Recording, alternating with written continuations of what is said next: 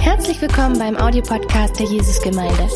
Wir hoffen, dass dir diese Predigt hilft, Gottes Wahrheiten besser zu verstehen und umzusetzen. Viel Freude beim Zuhören.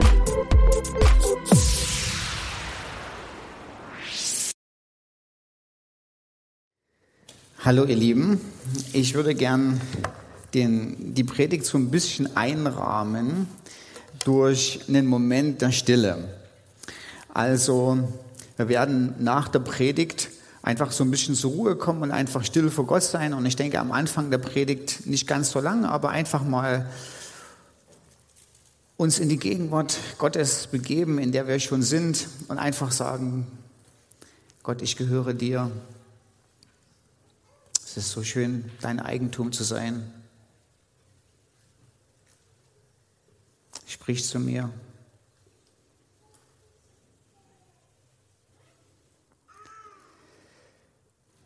Ja, Halleluja, Amen.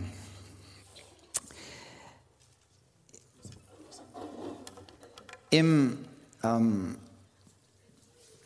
Nadja und ich haben uns ähm, per Fernbeziehung kennengelernt. Ähm, ich war noch im Studium in Kansas City. Äh, Nadja hat in Hamburg äh, gewohnt und wir wurden also auf gemein äh, Art und Weise verkuppelt, ähm, nämlich äh, gemeinsame Freunde, die wir hatten, ähm, oder eine Freundin hat bei mir angerufen, nachdem ihre Eltern bei mir schon Werbung über Nadja gemacht haben und gesagt haben, ähm, hey, da guck mal, da gibt's so eine ganz besondere Frau, die sieht hübsch aus, die ist Physiotherapeutin, äh, die könnt ihr also ganz tolle Massagen geben.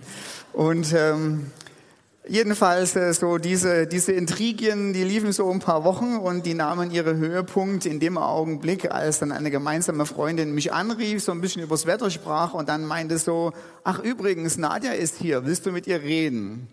Und für mich klang das dann in dem Augenblick so, oh, Nadja will mit mir reden. Ähm, die steht am Telefon und, und schaut mit den Füßen. Äh, also schon aus Freundlichkeit ja, gegenüber einer Geschwister, einer Schwester im Glauben wollte ich da nicht Nein sagen. Und natürlich muss ich ganz ehrlich sagen, ein bisschen gespannt war ich natürlich auch schon, wer diese Physiotherapeutin ist. Also habe ich gesagt, ja. Und unsere gemeinsame Freundin ist dann zur Nadja gegangen, hat sie irgendwo im Haus gesucht. Nadja kam gerade aus der Dusche raus und meinte so, hier ist Dirk am Telefon, er will mit dir reden. Und, und so fing unsere gemeinsame Reise an. Und wir haben uns ähm, über mehrere Monate lang ähm, im, äh, so per Telefon unterhalten. Es hat Wochen gedauert, bevor wir überhaupt erstmal so das, das erste Bild voneinander bekommen haben.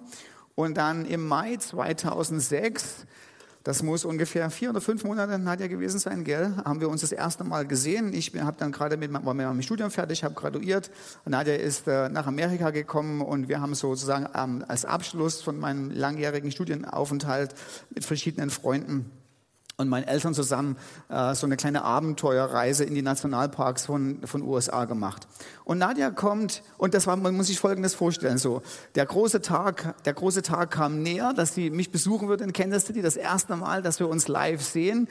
Und wir waren am Telefon, ja, und noch zwei Tage, noch ein Tag, und morgen fliegst du und so. Und wenn du mich gefragt hättest, äh, so an dem Tag, an dem sie losgefahren ist, so bist du aufgeregt, wie wird das gehen?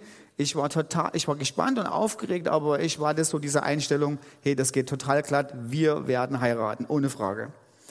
Und das war tatsächlich so, weil wir uns tatsächlich wirklich unwahrscheinlich gut am Telefon verstanden haben.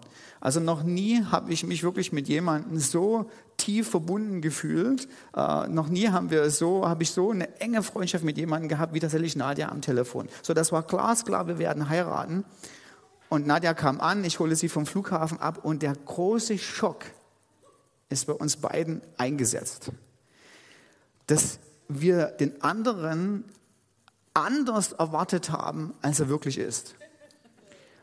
Und das war wirklich so, das war so, aber wir haben doch monatelang miteinander am Telefon gesprochen, wir haben uns doch wirklich so intensiv kennengelernt und vielleicht sogar intensiver kennengelernt, als wenn wir uns gesehen hätten. Und trotzdem war das der Mega-Schock. Und ähm, Nadja wäre wahrscheinlich am liebsten, nicht wahrscheinlich, sie wäre am liebsten gleich wieder zurückgefahren. Äh, Bei mir hat es ein paar Tage gedauert, bis der Schock so richtig eingesetzt hat. Und wir haben tatsächlich, oder ich muss ganz ehrlich sagen, ich habe zwischendrin nochmal Schluss gemacht. Und, aber die Geschichte hat ein Happy End, wie ihr alle wisst, so, ne? alles gut. So. Und trotzdem dieser Schockmoment, aufgrund dessen, dass man andere Eigenschaften hat, dass der andere dann doch sich anders bewegt, sich anders verhält, sich anders kleidet, als man denkt, der war echt groß. Und das ist für mich so ein bisschen eine Illustration und eine Frage, ob uns das auch so gehen würde mit Jesus wenn wir mal, so wie Paulus, so eine Privataudienz im dritten Himmel jetzt bekommen würden. Also Paulus im zweiten Korinther, Kapitel 12, hat auf irgendwelche Art und Weise, irgendwelchen Grund, hat Gott gesagt, pass auf, du kommst mal zu mir hoch. Wir reden mal kurz ein paar Minuten miteinander, keine Ahnung, wie lange das war. Und Paulus ist bei Gott und er sagt, er hat Dinge gehört, die unaussprechlich sind. Und ich denke, wenn wir entrückt worden wären und Jesus sehen würden, wir wären geschockt mit Sicherheit total überwältigt, weil Jesus viel besser und viel genialer ist als unsere Vorstellung. Aber ich denke auch ein bisschen geschockt, weil er anders ist, als wir das erwarten. Und nicht anders, weil Jesus anders ist als im Neuen Testament beschrieben. Nein, anders, weil wir einen großen Teil seiner Natur, den wir eigentlich kennen müssten, wo wir eigentlich wissen müssten, wer er ist, wo wir einen großen Teil seiner Natur ausblenden und es uns lieber ist, nur selektive Dinge über sein Wesen zu glauben und andere eben nicht zu glauben. Und zu so einem Aspekt lade ich euch heute ein, ihn anzugucken, wenn ihr das Heft mit habt, ähm, über die Predigtreihe oder schon mal vorgeluschert habt zu Hause, wisst ihr, worum es geht. Es geht heute um die Gerechtigkeit und den Zorn von Jesus. Ich weiß nicht, ob dir das aufgefallen ist, aber wir sehen Jesus im Neuen Testament viel öfter mit gerechter Wut, als wir das so zugeben. Und mit gerechter Wut meine ich nicht, dass Jesus irgendwie ungeduldig ist, dass er in Zornesschwankungen ausbricht, sondern das ganze Gegenteil. Das Erstaunliche ist ja, dass, also wenn ich die Jünger sehe, ich ja manchmal wirklich die Klatsche rausholen würde, wenn ich der Älteste von den Jüngern wäre, wär, und Jesus mit einer Engelsgeduld mit ihnen umgeht aber dennoch Jesus manchmal total wütend ist, natürlich wütend aufgrund der Ungerechtigkeit, die ihm, die ihm begegnet. Haben wir mal nachgezählt, wie oft im Neuen Testament Jesus von der Hölle spricht, mit der Hölle droht, beschreibt, dass er der Richter ist, der die Menschen in der Hölle gerecht bestraft. Und haben wir dann mal unsere eigenen Predigtreihen angesehen. Und ich habe mir mal die Frage gestellt, ich bin ja jetzt zehn Jahre in der Jesusgemeinde, wann habe ich denn oder wann haben wir denn in den letzten zehn Jahren mal eine Predigtreihe Jesus und die Hölle gemacht? Ähm, oder wenigstens mal eine Predigt Jesus und die Hölle. Und ich mache ja euch nicht den Vorwurf, den Vorwurf muss ich mir ja machen, weil ich bin ja im, im Predigerteam. ähm, einmal haben wir es gemacht, als wir über Lazarus gepredigt haben, kann ich mich gut daran erinnern. Ich denke, wir sind, wir sind nicht so schlecht als Gemeinde, dass wir schon ernsthaft darauf hingewiesen haben, immer wieder in unseren Predigten, dass Jesus der Richter ist, dass unser Leben, wie wir leben, Konsequenzen hat. Wenn ich aber so ein bisschen angucke, so generell, wo wir als gesamte Christengemeinde stehen, also nicht nur die Jesusgemeinde Dresden, sondern wo wir einfach so in Deutschland stehen und in Europa und ich mir die Predigten angucke, die man jetzt aufgrund von Corona en masse in, bei YouTube sich angucken kann, dann bin ich echt ein bisschen traurig darüber, dass Jesus scheinbar ausschließlich der sozialpädagogische Lebenscoach zu sein scheint. Ähm, also so nette Tipps, äh, wie man sein Leben noch sorgloser machen kann, wie es noch besser auf der Arbeit flutscht, wie einfach alles immer nur besser und das Leben immer leichter wird. Und dann gucke ich eben ins Neue Testament rein und da ist irgendwie so eine Diskrepanz, so ein Schock darunter zwischen dem Jesus, der keiner Fliege was zur Leide tut und einfach nur nett ist, und den Jesus, den ich im Neuen Testament lese, der mega gefährlich ist. Und dies ein essentieller Bestandteil seines Charakters ist und Gerechtigkeit und Zorn nicht wegzublättern ist. So wie wir das zum Beispiel nur in Matthäus Kapitel 11, Vers 20 ähm, bis zum Vers 24 lesen. Da heißt es, dann fing Jesus an, die Städte zu schelten, in denen er seine meisten Wunderwerke getan hatte, weil sie nicht Buße getan hatten. Und er spricht zu ihnen, wehe dir, Korazin, wehe dir, Bethsaida, denn wenn zu Tyrus und Sidon die Wunderwerke geschehen wären, die unter euch geschehen sind, hätten sie längst in Sack und Asche Buße getun, getan Doch ich sage euch, Tyrus und Sidon wird es erträglicher gehen am Tage des Gerichts als euch. Und dann geht das noch ein bisschen weiter und Jesus führt weitere Wehrufe aus und sagt, am Tag des Gerichts wird es euch, die ihr mich erlebt habt und keine Buße getan habt, schlimmer gehen als Sodom und Gomorra. Das heißt, wir sehen, dass Jesus droht hier ganzen Städten mit furchtbarer ewiger Vernichtung und wenn, wenn Jesus sagt, euch wird es furchtbarer ergehen als Sodom und Gomorra, müssen wir uns daran erinnern, dass Feuer und Schwefel von, äh, runtergeregnet hat und Sodom und Gomorra komplett zerstört hat und niemand, der in der Stadt zurückgeblieben ist, es überlebt hat. Und Jesus droht, es ist dein Jesus, den du im Neuen Testament liest, droht den Menschen, die keine Buße tun und sagt, dir wird es schlimmer ergehen, wenn du nicht Buße tust. Und schlimmer übrigens nicht, weil Jesus so als neutraler Beobachter dasteht und sagt, ach übrigens, so Sünde hat ihre eigenen Konsequenzen und da drüben ist irgendwo so dieser Vulkan, mit dem ich nichts zu tun habe, geht lieber ein bisschen weiter weg vom, vom Vulkan, sondern Jesus droht mit der Hölle nicht als neutraler Beobachter, sondern weil er selbst derjenige ist, der Gericht ausüben wird. Er droht mit sich selbst, er droht mit seiner eigenen Natur, mit seinem eigenen Charakter. Wenn wir in Apostelgeschichte 17 uns angucken, predigen die Jünger und sagen, nachdem nun Gott die Zeiten der Unwissenheit übersehen hat, gebietet Gott allen Menschen, dass sie überall Buße tun sollen, weil er einen Tag gesetzt hat, an dem dieser Jesus den Erdkreis dazu richten wird, oder weil das an dem einen Tag gesetzt hat, an dem Gott den Erdkreis richten wird, in Gerechtigkeit durch einen Mann, das ist Jesus, den er dazu bestimmt hat. Und er hat allen dadurch den Beweis gegeben, dass er ihn auferweckt hat aus den Toten. Wir haben vor ein paar Wochen Ostern gefeiert. Wir sind alle hier reingekommen und haben gesucht, gesagt, Jesus ist auferstanden, Christus aneste, ähm, und haben uns in die Augen geguckt und haben gesagt, Halleluja, und war uns bewusst, dass als wir gejubelt haben und gesagt haben, Jesus ist auferstanden, die Auferstehung auch bedeutet, dass Jesus erhöht worden ist, Richter zu sein über alle Menschen. Und übrigens, wie oft benutzen wir das Wort Halleluja? Ich finde das toll, ja, man könnte es immer wieder mal verwenden. Und ich war in Amerika, ich war in Afrika, und da sagt man immer wieder mal in der Predigt Halleluja. und an der richtigen Stelle aber. und, äh, und ist euch mal aufgefallen, wie oft im Neuen Testament das Wort Halleluja vorkommt? Und in welchem Zusammenhang? Viermal, viermal in Offenbarung Kapitel 19 Dreimal davon jubeln die Heiden, äh, die, die, die Nationen und, und, und die Christen, die Gläubigen und sagen, Halleluja, dein Tag des Gerichts ist kommen, gekommen. Endlich, Jesus, hast du deine Macht genommen und du richtest und rechtest in, in Gerechtigkeit. Dreimal davon und, das, und, und einmal davon sagen sie Halleluja, die Hochzeits, das Hochzeitsmahl des Lammes ist gekommen. Ist nicht interessant. Und interessant ist auch, dass in der Offenbarung die Gläubigen, die Jesus sehen, wie er kommt und Gericht ausübt, sich freuen. Sie jubeln regelrecht darüber und sagen, endlich bist du der gerechte Richter. Endlich greifst du ein mit deinem Zorn. Und jetzt gucken wir natürlich in unsere, in unsere eigene Gesellschaft, in unser eigenes Jahr 2022. Und wir gucken natürlich und sehen uns überhaupt nicht so richtig jubeln darüber, dass Jesus der gerechte Richter ist. Ähm, Tatsache ist tatsächlich, dass die Idee, dass Jesus Richter ist und dass er derjenige ist, der in der ewigen Zukunft Menschen mit seinem gerechten Zorn bestraft, einer der größten Hinderungsgründe ist, warum Menschen überhaupt zum Glauben kommen.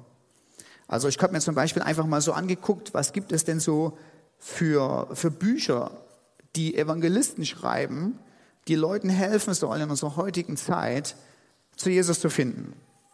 Und vor 50 Jahren waren die Bücher meistens, dass man aufgezeigt hat, wie schlecht denn die Welt ist und dass man jemanden braucht, der die Welt wesentlich besser macht.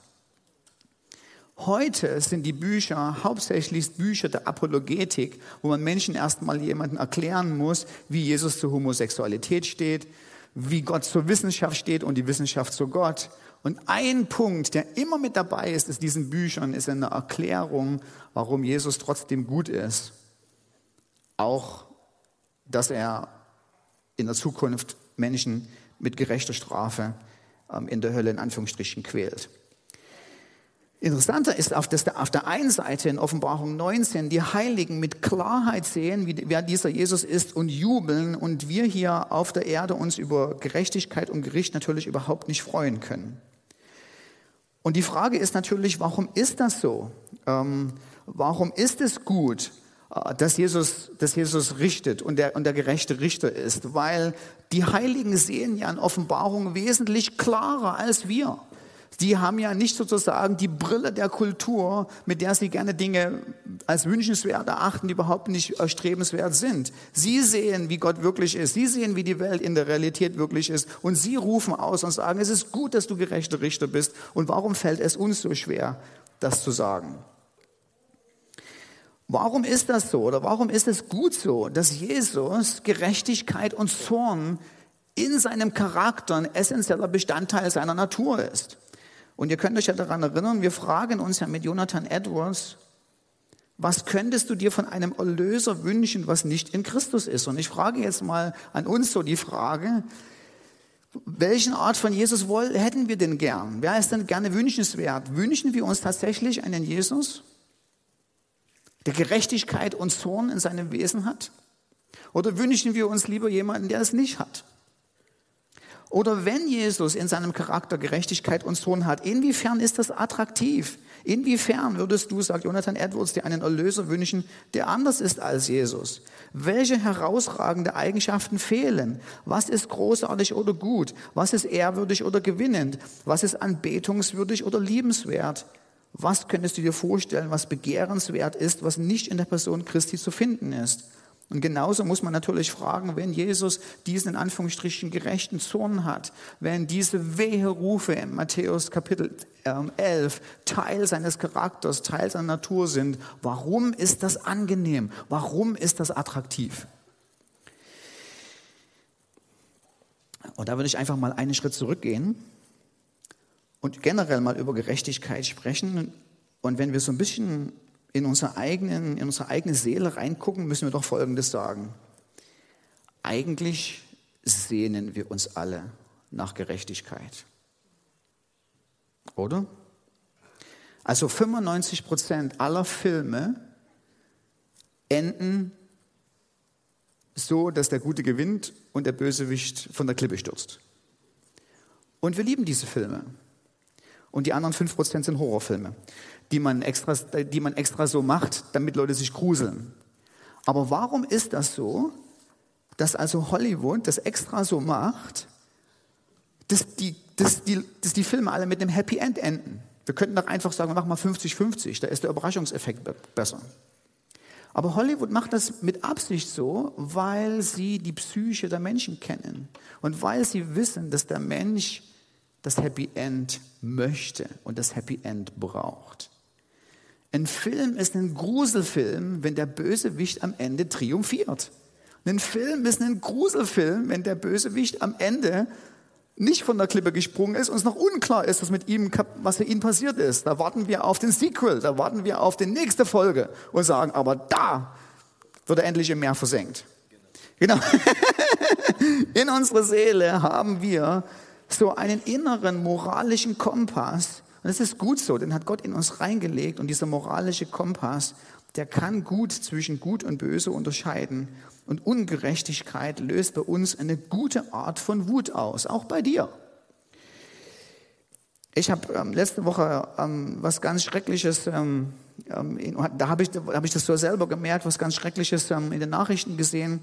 Ähm, da gab es also so eine Dokumentation darüber, dass ähm, so ein ukrainischer Soldat gefangen genommen wurde ähm, und man einen Propagandafilm mit ihm gedreht hatte, um zu zeigen, dass man also besonders gut mit den Soldaten umgeht und wenn sie sich ergeben, alles wunderbar ist und dass man wirklich, hat, hat, dann, hat man in den, in den Film geschrieben, dass man mit, sie mit Respekt behandelt. Und fünf Tage später ähm, gingen Bilder um die Welt, wo dieser Soldat tot ist. Und man hat den Leichnam irgendwo übergeben und, und man konnte ihn abholen und er hatte eine, eine, eine Schusswunde im Hinterkopf. Und in mir, und ich glaube in dir auch, stieg so eine Wut auf, dass man gesagt hat, das ist so was von Gemeines. Wo ist Gerechtigkeit? Und in dem Augenblick, wenn wir dann zu Jesus kommen und Jesus fragen, Jesus, was sagst du dazu, wenn du die weinende Mutter des Soldaten siehst? Was sagst du denn dazu, wenn du das siehst, was da passiert ist? Dann würden wir es grausig finden, wenn Jesus mit der Schulter zucken würde und sagen würde, ja, pff, ja, Mai, ist halt so. Oder ich weiß nicht, ob ihr das verfolgt habt. In den, ähm, schon seit 2007 wird ein kleines Mädchen aus England, Madeleine McCann, vermisst, die mit ihren Eltern in Urlaub äh, gefahren ist. Und das das letzte Bild ist, was man ihr an dem Tag gemacht hat, als sie verschwunden ist. Und natürlich alle, obwohl man es nie richtig rausgefunden hat, vermuten alle, dass irgendein Bösewicht sie geklaut, missbraucht und irgendwo umgebracht hat. Und wenn du das Bild siehst, steigt in dir nicht innerlich, rührt sich da nicht innerlich etwas, wo du sagst, das darf nicht sein. Hast du nicht so ein inneres Empfinden von Gerechtigkeit muss hergestellt werden? Und wenn du dann zu Jesus kommst und sagst, Jesus, was sagst du über Madeleine McCann? Und Jesus würde sagen, ja, ich weiß zwar, wer es ist und ich habe den auch in meiner Hand, aber Leute, komm, lass uns einfach nicht so, lass uns nicht so rachsüchtig sein, sondern lass uns einfach so die Sachen so ein bisschen so wie, lass uns einfach nett und lieb zu allen Leuten sein. Würden wir diesen Jesus wirklich folgen wollen? Oder wollen wir nicht einen Jesus, der Tatsächlichkeit für Recht und Gerechtigkeit eintritt und alles in seiner Macht Stehende tut, gerecht zu richten und das Böse zu verurteilen. Ich glaube, alles in uns schreit danach und wir rufen in diesen Augenblicken und wir sagen, Jesus, greife ein und wir wundern uns eigentlich, dass Jesus noch lange nichts getan hat und dass er so lange auf die Gerechtigkeit, die kommen wird, die wir warten müssen. Gerechtigkeit ist gut und angenehm und richtig. Und wenn wir uns das angucken, fangen wir, fangen wir an, die Welt mit den richtigen Augen zu sehen. Wir sehen nämlich, dass dieser Jesus die perfekte Gerechtigkeit ist und dass sein Gericht und sein gerechter Zorn perfekt und unverbesserlich ist und dass er derjenige ist, der den moralischen Kompass des Universums aufrechterhält. Zweitens, warum, die, warum, warum Jesus als perfekter Richter und Rechter und mit auch mit, mit gerechten Zorn in seinem Wesen gut und angenehm ist, hat natürlich damit was zu tun, dass wir eine falsche Vorstellung von der Hölle haben. Wir denken, dass die Hölle so aussieht, dass da eine Menge Leute drin sind, die wie in einer Folterkammer gequält werden und sie alle sagen, es tut mir leid, Jesus, gib mir eine zweite Chance und Jesus kaltherzig dasteht und sagt, nein, ist zu spät. Aber das ist eine Karikatur von dem, was die Hölle ist, denn Jesus ist gekommen zu Menschen, die gar keine Erlösung wollen, es, dieses Szenario, dass Menschen um Gnade bitten werden in der Hölle, ist non-existent. Es gibt es nicht, sondern Jesus hat gesagt, dies ist das Licht, das Licht, das Gericht. Das Licht, und damit meint er sich selbst, Licht in die Finsternis der Welt gekommen ist. Und die Menschen haben die Finsternis mehr geliebt als das Licht, denn ihre Werke waren böse. Das heißt, Jesus kommt in die Dunkelheit und die Dunkelheit will das Licht nicht. Die Dunkelheit will weiter in der Dunkelheit bleiben. Und die Situation und der Charakter der Menschen, wer wir sind in unserer Natur, die ändert sich nicht, nur weil wir gestorben sind und plötzlich vor Gott stehen. Also, wenn Jesus recht hat und wir tatsächlich Dunkelheit sind in unserer Natur und wir das Licht nicht wollen, dann ändert sich unsere Natur nicht in dem Augenblick, wo wir für Gott stehen. Wir sind immer in dem Augenblick noch derselbe, den wir hier auf der Erde waren.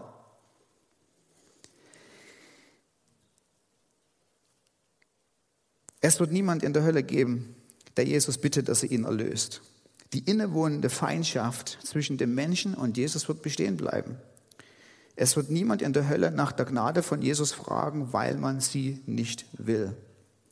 Und übrigens, ich weiß nicht auch, ob ihr das wisst, aber das ist auch so ein bisschen wie im Film.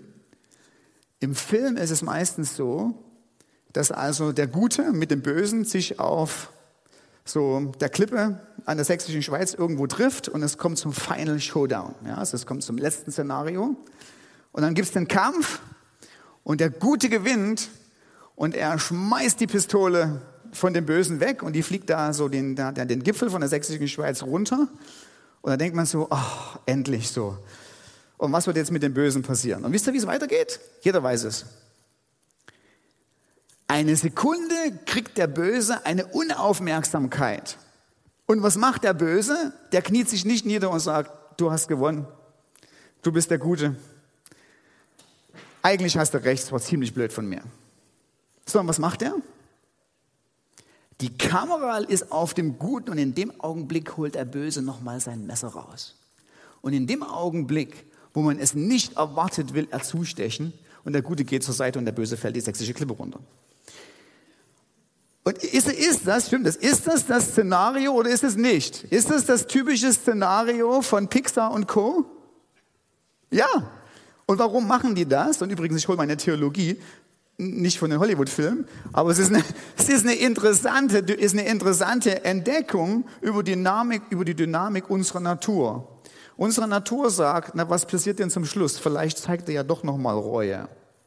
Und das Interessante ist, dass der Böse eben nie Reue zeigt am Schluss. Und das wahrscheinlich ziemlich gut die, die Situation beschreibt, in der tatsächlich die Bösen dieser Welt sich befinden. Es gibt keine Reue zum Schluss es sei denn, es gibt sie in dieser Welt.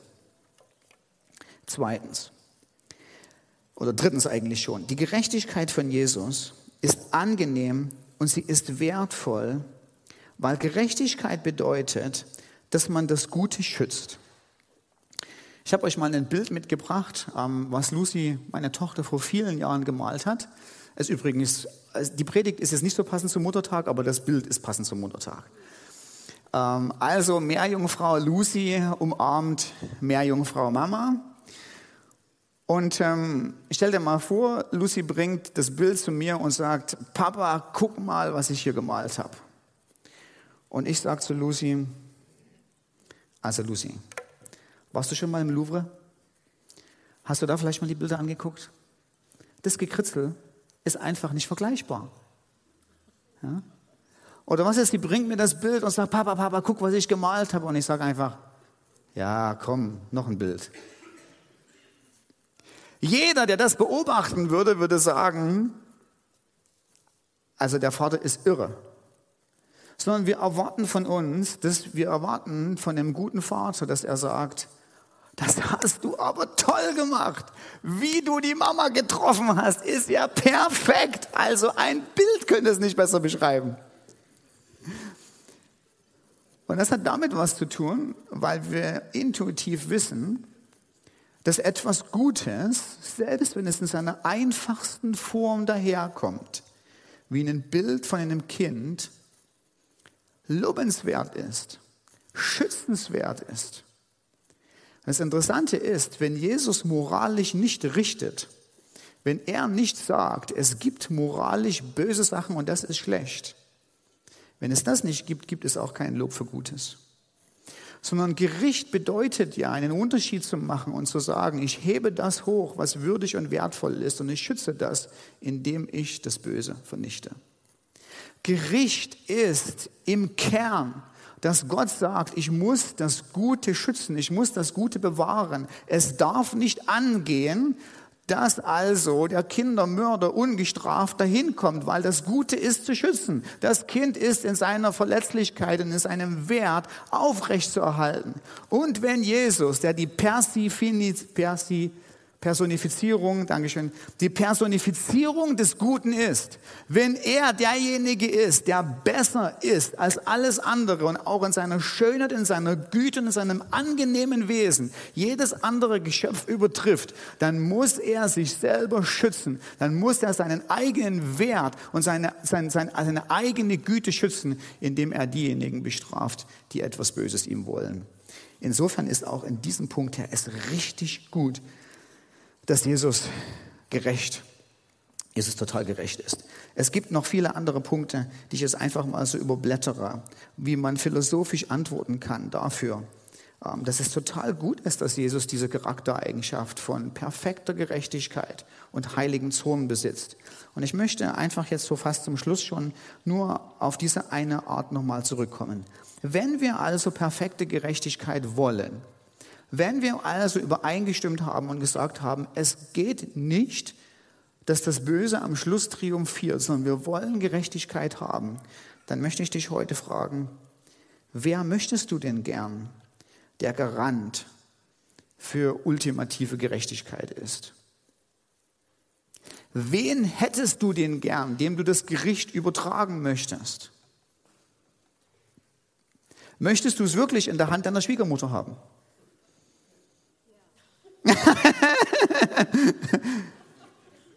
Nein, jetzt wirklich ganz ehrlich. Möchtest du es? Wem möchtest du es geben?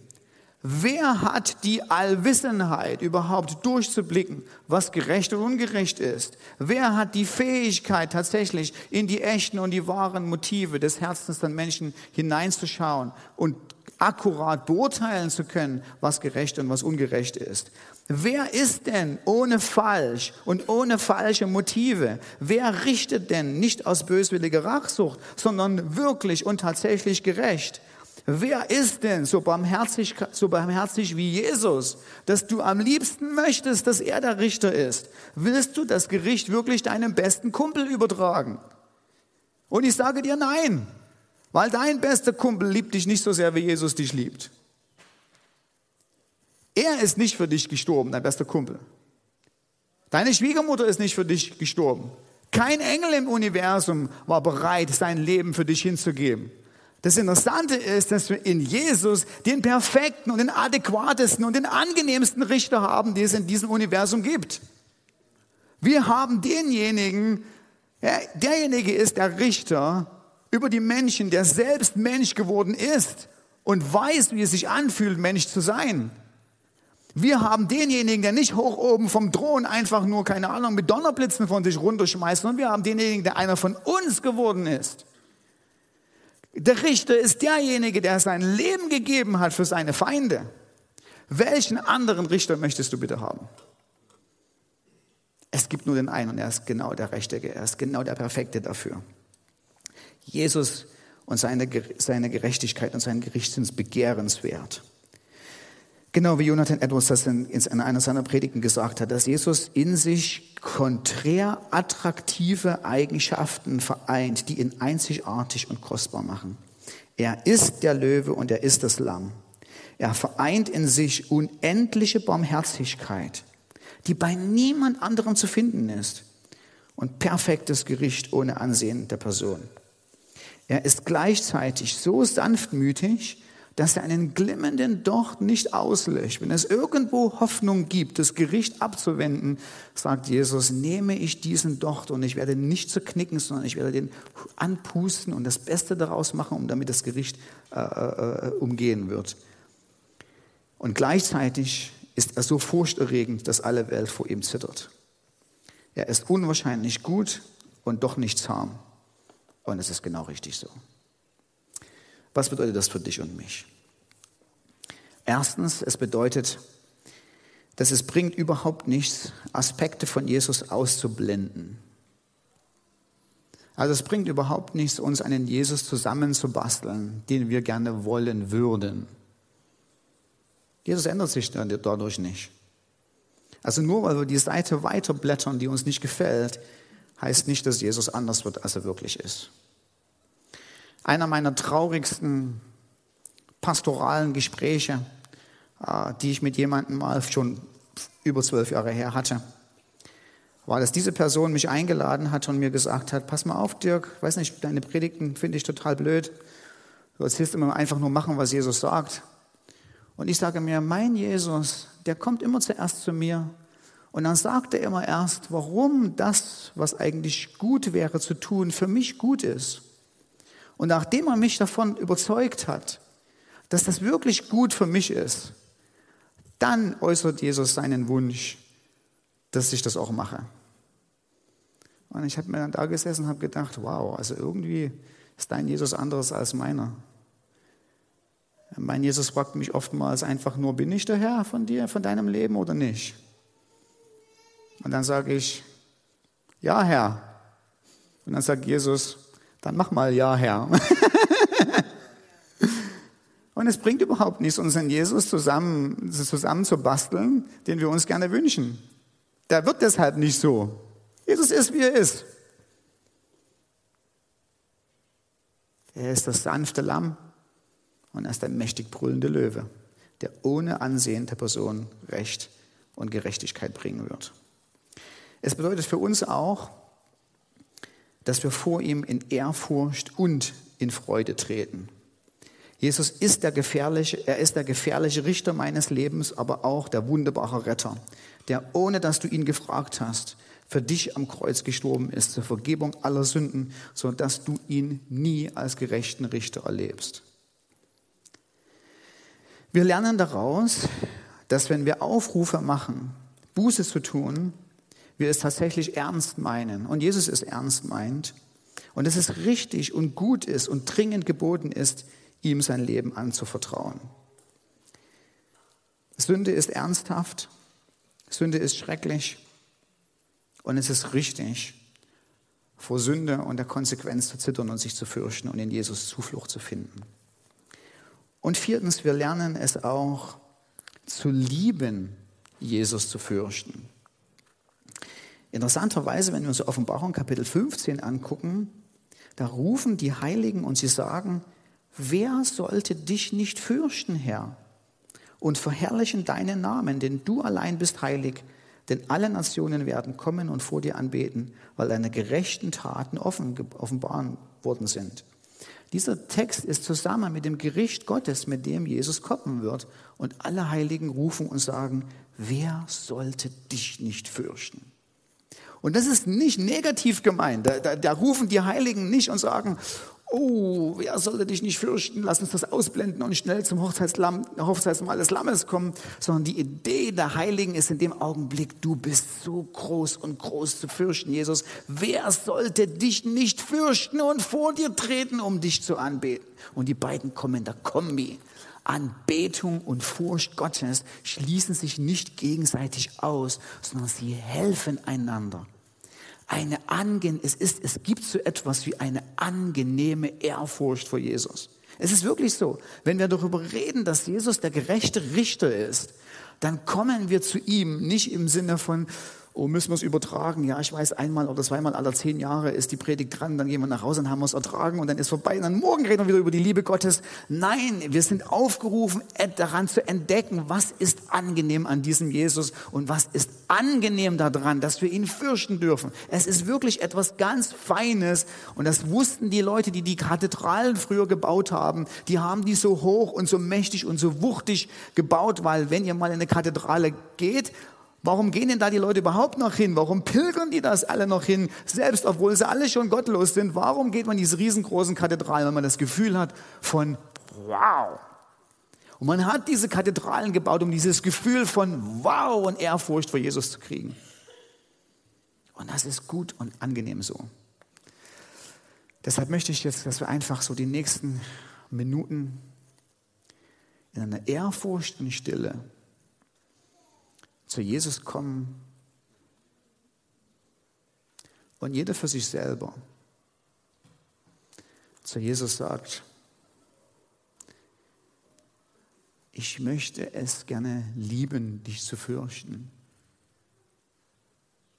Und ich möchte die angenehme Seite dessen sehen, was es bedeutet, dass du der moralische Aufrechterhalter von Gerechtigkeit in diesem Universum bist.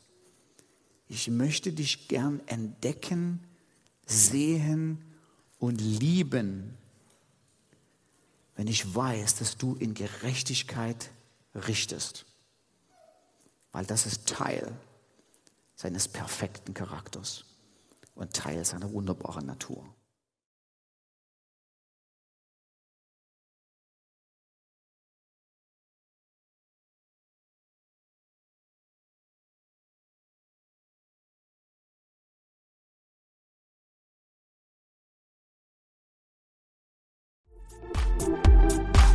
Du noch mehr über Gott und die Jesusgemeinde wissen möchtest, findest du viele weitere Informationen auf www.jgdresden.de.